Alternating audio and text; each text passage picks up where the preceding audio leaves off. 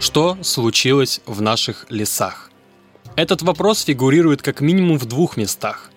Либо вы это услышали от Дриады, юнита из замечательной стратегии Warcraft 3, либо вы заглянули в паблик NCU Sports, где эта цитата висит прямо под названием.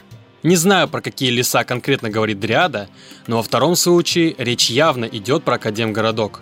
Ведь ни для кого не секрет, что в здешних лесах загорелось пламя киберспорта – которая и не планирует утихать в последние годы. И в этом явно замешана работа клуба. Это программа «Кто есть кто?». Меня зовут Алексей, и сегодня с нами Павел Сальников, более известный в игровом сообществе как Саматич. На ток-шоу «После пар» Паша в общих словах уже поведал о своей деятельности.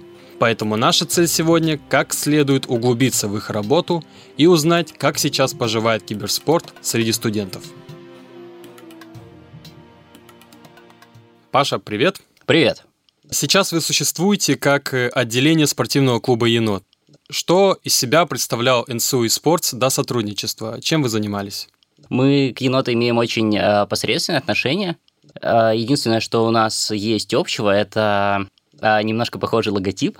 Мы хорошо общаемся и дружим, и обмениваемся там репостами, я не знаю уж как-то взаимодействуем, но мы не являемся подразделением, потому что мы э, самостоятельный клуб, в начале э, своей карьеры мы были просто клубом по Варкрафту, который я организовал, наверное, уже года четыре назад. А как вы познакомились тогда с енотом? Существует э, Всероссийская студенческая лига, и там все играют в киберспорт, она проходит раз в год, и мы в ней э, постоянно участвуем. И пока мы были клубом по Варкрафту, так случилось, что вышел Warcraft 3 Reforged, и это попало в этот самый ВКСЛ – Э, я правильно понимаю, что для участия на ВКСЛ требовалась какая-то официальность? Ну да, да. То есть э, нас вот как раз тогда курировал э, енот, и я пошел играть от э, нашего клуба Warcraft. Ну, не то чтобы я там был как бы самый сильный, просто все остальные отказались. Вот, я там э, радостно слил, но с тех пор мы э, плотно сотрудничали, и в конечном итоге, после того, как Warcraft немножко подскис, мы стали просто кружком по киберспорту, и вот эти все ВКСЛ, они перешли к нам.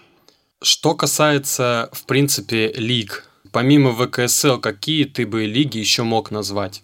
А, ну, сейчас на самом деле киберспорт активно развивается, и ФКС, наша Федерация компьютерного спорта России, киберспорт, кстати, является официальным видом спорта, и в России он был первым в мире вообще признан, а, но не то чтобы у нас как-то хорошо это было развито, и ну как-то на волне вот этого хайпа появляются э, лиги для студентов, в которых можно участвовать. Их на самом деле очень много. А самая крутая вокруг нас, в которой мы участвуем, это Лига Квазар, она чисто новосибирская. Квазар.гг. Да, да, да, угу. вот, вот эта вот штуковина. Там есть одно очень клевое правило, на самом деле много геморроя доставляет, что нужно туда ездить на лан, а она находится на Зайцовской. Вот, в общем, такие там необычные правила. На лигах какую роль вы выполняете? Ну, смотри, вот такие лиги, студенческие, да, они должны взаимодействовать со студентами. А, и для этого требуется какое-то официальное представительство от университета. Это на самом деле сейчас вообще никак не регистрируется в НГУ. Более того, в других универах а, тоже такого нету, типа официального какой-то секции киберспорта, которая всем этим занимается. В общем, этим занимаются сами студенты сейчас. Ну и, в принципе, неплохо, потому что всем это интересно. А вот такую роль мы, в принципе, и выполняем, что нам как бы являемся посредниками между студентами, мы набираем там составы, а, курируем их как-то информационно, а, а наши составы ездят на вот эту лигу и выступают там. Вам главное предоставить списки игроков? Ну, по сути, да. Ты имеешь э, работу прежде всего со студентами. Это, как правило, не профессиональные игроки. Чем отличается студенческий киберспорт от профессионального? Ну, смотри, а, чтобы э, был какой-то каноничный пример, когда чуваки типа тренировались по 16 часов перед. Э, э, на самом деле, ну, обычно киберспортсмены так не тренируются. Но все равно на это уходит очень большое количество времени, которое просто нельзя совмещать с учебой. У нас в НГУ никаких поблажек киберспортсменам, конечно же, не дают. И вообще мало где, наверное, дают там, может, в ИТМО, где есть этот э, курс э, киберспорта. Вот. Поэтому студенческий киберспорт, он э, на 10 голов ниже, чем настоящий, ну, профессиональный.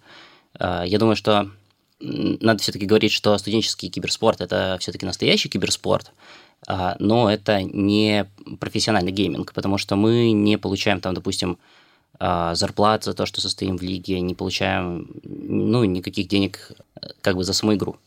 Дело добровольное.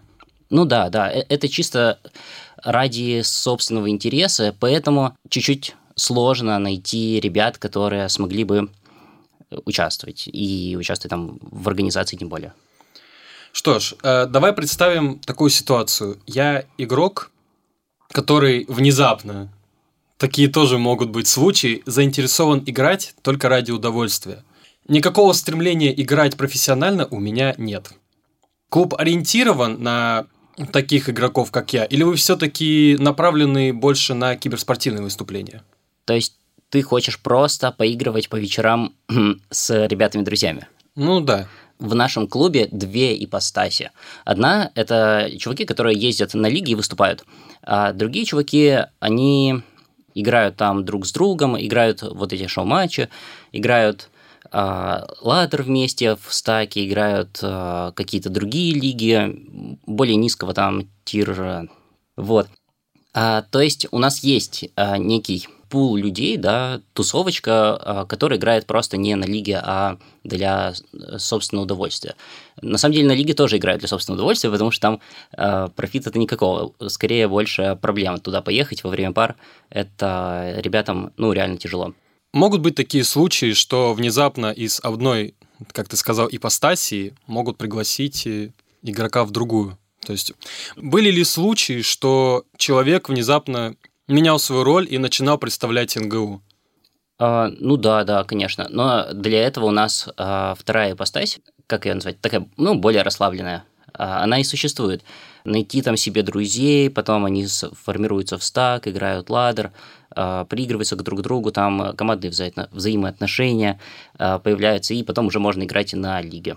Немножко разбор полетов. Угу. Стак, ладер.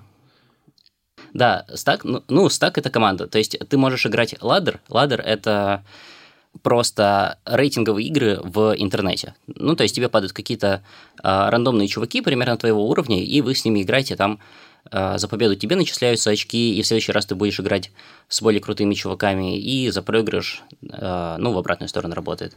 Вот, и можно играть а, в командные виды спорта, это типа КС и Дота, и, ну, ну, еще их там не счесть. Вот, можно играть с рандомными тиммейтами, с случайными людьми в команде твоей. Вот. А можно играть с, со своими друзьями. И играть с друзьями, играть постоянным составом, а, постоянным стаком, это куда более эффективно. Есть ли какой-то порог вхождения в команду? То есть, какие должны быть требования для человека, чтобы он мог представлять, допустим, НГУ на Квазаре, на ВКСЛ, на какой-либо лиге еще? Это зависит от лиги. Например, на Квазар мы берем вообще всех, кто горит желанием. Вот, независимо там от скилла. Потому что Квазар просто не ограничен по количеству э, выступающих команд. И мы можем себе позволить э, иметь там 2, 3, э, 4 тимы, но у нас просто не, не формируется столько стаков. Нет столько э, заряженных людей, которые могут собрать вокруг себя команду, ее вести там, потому что э, мы как бы не можем обеспечивать всю полноту э, взаимодействия лиги с командой. Вот, они, они сами там должны выбирать время, в которое играют, э, сами должны туда собираться ездить, либо из города, либо мы вот сейчас пытаемся с переменным успехом заказывать автобусы от НГУ, э, чтобы нас возили из Академгородка. Это, это возможно, но единственное, что большинство наших нынешних составов, они проживают все в городе. На ток-шоу «После пар» заходила речь про буткемп. Для начала, что такое буткемп? А, ну, типа, общими словами, это место, где чуваки собираются и тренируются вместе в реальной жизни, типа лан. Есть ли какие-то плюсы для команды? То есть, как ты вообще, в принципе, понимаешь особенность того, что люди присутствуют все в одной комнате и целенаправленно играют в игры? Э, типа, формируется какой-то командный дух. Э, люди начинают э, быстрее взаимодействовать друг с другом, лучше понимать друг друга типа, в любом случае никто не сможет поспорить, что это важно и нужно. Вот. Где вас можно найти в сети интернет? Где вы в основном обитаете? Где можно с вами поиграть? Uh, у нас есть uh, группа ВКонтакте, где мы вообще там тусуем, существуем, выкладываем uh, новости. Вот. И у нас есть Discord-сервер, на котором мы тоже постоянно тусим. можно, в принципе, и там нас ловить, поймать. Мы всех очень ждем и готовы дружить. Это была программа «Кто есть кто?». Меня зовут Алексей. С нами был Павел из НСУ eSports. Играйте в игры и получайте удовольствие. Счастливо!